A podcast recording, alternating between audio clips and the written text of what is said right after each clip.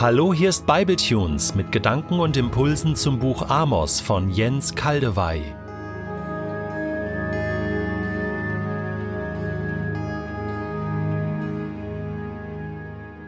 Ich lese aus der Übersetzung Hoffnung für alle Amos Kapitel 4, die Verse 1 bis 13. Hört zu, ihr Frauen von Samaria, die ihr wohlgenährt seid wie die Kühe auf den saftigen Weiden von Baschan. Ihr unterdrückt die Hilflosen und knechtet die Armen. Ihr verlangt von euren Männern, besorgt uns etwas zu trinken. Gott der Herr schwört euch bei seinem heiligen Namen. Es kommt der Tag, da wird man euch alle wie Fische an Angelhaken davonschleppen. Einen nach der anderen schleift man durch die nächstbeste Bresche der Stadtmauer hinaus und treibt euch in Richtung des Berges Hermon. Darauf könnt ihr euch verlassen. Gott sagt, ihr Israeliten, geht ruhig weiterhin zum Heiligtum nach Bethel und sündigt gegen mich, lauft nur nach Gilgal und ladet noch mehr Schuld auf euch. Bringt doch jeden Morgen eure Opfer dar. Liefert alle drei Tage den zehnten Teil eurer Erträge ab. Nehmt Brot aus Sauerteig für eure Dankopfer und lasst den Rauch zu mir aufsteigen. Erzählt es überall, wenn ihr mir freiwillige Gaben darbringt. So habt ihr es doch gern. Ich, der Herr, ließ bei euch eine Hungersnot ausbrechen. In euren Städten und Dörfern gab es nichts mehr zu essen. Und doch seid ihr nicht zu mir zurückgekommen. Drei Monate vor der Ernte schickte ich euch kein Regen mehr, den ihr doch so dringend brauchtet. Auf die eine Stadt ließ ich es regnen, auf die andere fiel kein einziger Tropfen. Das eine Feld bekam genug Feuchtigkeit, das andere blieb trocken und alles verdorrte. Wenn es irgendwo noch etwas zu trinken gab, schleppten sich die Einwohner der umliegenden Orte dorthin, dem Verdursten nahe. Aber es reichte nicht für so viele. Und doch seid ihr nicht zu mir zurückgekommen. Ich, der Herr, habe euer Getreide durch Dürre und Pilzbefall vernichtet. Ich ließ eure Gärten und Weinberge vertrocknen, und die Heuschrecken fraßen eure Feigen und Olivenbäume kahl. Und doch seid ihr nicht zu mir zurückgekommen. Ich schickte euch die Pest, wie sie in Ägypten gewütet hat. In den Kriegen trieb ich eure jungen Männer in den Tod und eure Pferde gab ich dem Feind zur Beute. In euren Feldlagern stank es nach verwesenden Leichen. Und doch seid ihr nicht zu mir zurückgekommen. Ich, der Herr, ließ Unheil über euch hereinbrechen, wie über Sodom und Gomorra. Nur wenige kamen davon, so wie ein Holzscheit, das gerade noch aus dem Feuer gerissen wird. Und doch seid ihr nicht zu mir zurückgekommen. Darum müsst ihr Israeliten jetzt die Folgen tragen. Ihr habt keine Wahl. Macht euch bereit, eurem Gott zu begegnen. Ja, Gott ist der Herr, der die Berge formte und den Wind schuf. Er lässt die Menschen wissen, was er tun will. Morgengrauen und tiefste Nacht sind sein Werk. Er schreitet über die höchsten Gipfel der Berge. Herr, allmächtiger Gott, so lautet sein Name. Darum müsst ihr Israeliten jetzt die Folgen tragen. Ihr habt keine Wahl, macht euch bereit, eurem Gott zu begegnen. Ich entfalte diesen Schlussvers jetzt. Darum müsst ihr Israeliten jetzt die Folgen tragen. Müsst. Ihr habt gar keine Wahl mehr. Ihr könnt dem nicht mehr entkommen. Für irgendeine Art von Umkehr ist es zu spät. Ihr habt ja sowieso oft genug gezeigt, dass es euch damit nicht ernst ist macht euch bereit, mir zu begegnen, als dem heiligen Gott, als eurem Richter, als dem, der lange gewartet hat und immer und immer wieder feststellen musste, wie seine Erziehungsmaßnahmen und seine Warnungen missachtet wurden. Ihr habt eure zahlreichen Chancen zur Umkehr nicht genutzt, und nun ist es genug, das unausweichliche Gericht wartet. So habe ich mal versucht, mich in Gott hineinzufühlen und es ist so, es gibt leider diese Situationen, damals wie heute, in denen ein Gericht nicht mehr abgewendet werden kann.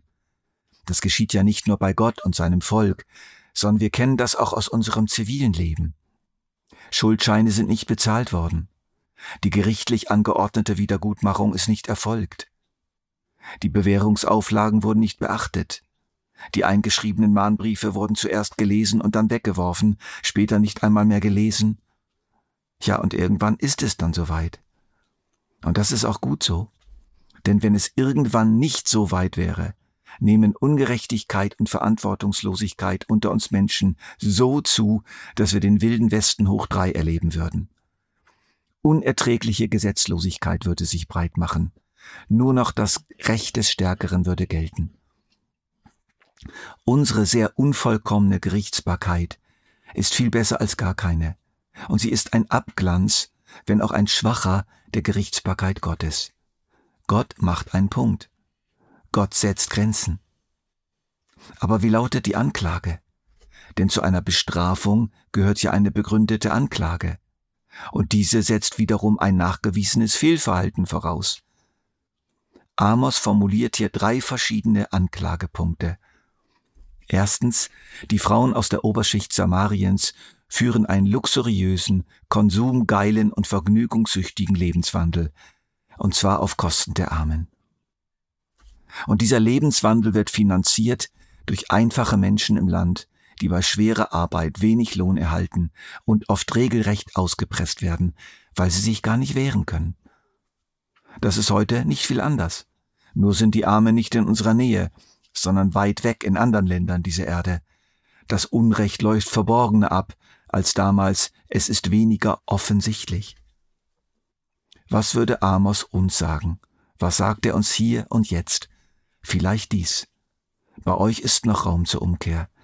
Es ist noch nicht zu spät. Es kann aber eines Tages zu spät sein. Deshalb überprüft euren Konsum. Überprüft die Herkunft eurer Artikel. Seid vorsichtig mit Billigware. Investiert kräftig in jede Art von fairem Handel. Gebt großzügig und regelmäßig von eurem Überfluss bewährten christlichen Hilfsorganisationen, welche gezielt und klug arme Menschen in der dritten Welt unterstützen. Und stellt immer wieder mutig die Frage vor jeder Anschaffung, brauche ich das wirklich? Die zweite Anklage lautet, ihr Israeliten, Geht ruhig weiterhin zum Heiligtum nach Bethel und sündigt gegen mich. Lauft nun nach Gilgal und ladet noch mehr Schuld auf euch. Bringt doch jeden Morgen eure Opfer dar und so weiter. In Bethel und Gilgal standen Heiligtümer. Dort wurden religiöse Feste gefeiert, aus heiligen Schriften gelesen, es gab Anbetungsmusik und man konnte Opfer bringen und Kollektenkästen bedienen. Aber diese frommen Aktionen waren nicht durch selbstloses Leben beglaubigt. Die wichtigen Gebote Gottes wie Nächstenliebe, Gerechtigkeit im Gericht und Barmherzigkeit wurden gebrochen, während religiöse Zeremonien strikt und genau eingehalten wurden. Und man war noch stolz darauf. Jesus bezeichnete ein solches Verhalten in der Bergpredigt als Heuchelei und er sprach sogar von getünchten Gräbern, außen schön und eindrucksvoll und bemalt, innen verrottet und vermodert. Was würde Amos uns sagen? Vielleicht dies. Sind eure technisch ausgeklügelten und musikalisch professionellen und theologisch richtigen Gottesdienste am Sonntag in voller Übereinstimmung mit dem Rest der Woche? Mit eurem Verhalten am Arbeitsplatz, am Familientisch, in der Kantine, im Straßenverkehr, im Schlafzimmer, im Verhalten euren Nächsten gegenüber? Ist euer Engagement in der Gemeinde und im Gebet und vielleicht sogar in der Gabe des Zehnten an eure Gemeinde eigentlich doch nur eine Maske, die anderes Gegenteiliges verbirgt? Oder ist es eine Rüstung, bis hierher und nicht weiter, mehr mache ich sicher nicht, ich habe doch meine Pflicht getan? Oder eine Bezahlung an Gott, um euer Gewissen zu beruhigen? Oder ein Mittel, Ehre und Anerkennung von Menschen zu erhalten? Oder ist es eine Art sozialer Kit, etwas, das euch mit anderen verbindet und euch zugehörig sein lässt? Oder eine Mischung von allen? Ich entdecke das alles in mir selbst und übertreibe dabei nicht. Wie kann ich dann aber beten? Wie kann ich dann noch die Bibel lesen, die Gemeinde besuchen, Geld spenden, mich engagieren, wenn doch alles irgendwie infiziert ist? so lupenrein fromm sein, ohne Hintergedanken und mit dem Hintergrund eines vollkommenen Lebens im Alltag. Ja, wer kann das denn? Niemand. Aber einen gibt's. Und der heißt Jesus. Und der kann uns helfen. Durch seine Nähe, durch seinen Geist, durch seine korrigierenden Hinweise, durch seine Vergebung.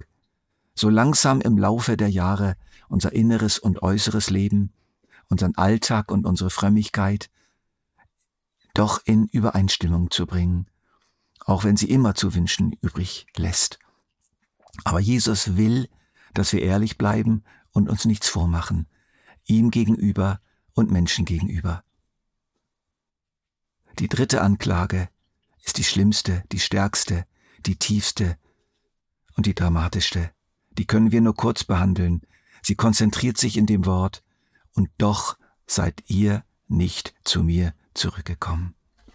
Viermal wird diese Anklage wiederholt und wir spüren die Trauer und den Schmerz Gottes dahinter. Der Löwe weint. Eine Katastrophe nach der anderen hatte Gott seinem Volk zugemutet, um ihnen ihren Schaden zu zeigen, um sie zurückzurufen zu sich, aber sie hatten sich noch und noch geweigert. Das erinnert mich an einen nahen Verwandten von mir, der eine Geschwulst am Hals nicht beachtete, der auch über die zunehmenden Schmerzen hinwegging, weil seine Arbeit und seine Karriere dringlicher waren. Und als er dann endlich zum Arzt ging, war es zu spät. Warum sind wir oft nur so dumm? Herr, ich kann dich nur bitten, hilf mir, mir ganz persönlich, deine Rückrufsignale zu erkennen. Hilf mir, mich rechtzeitig untersuchen zu lassen und dein schneidendes Skalpell zu ertragen, bevor es zu spät ist.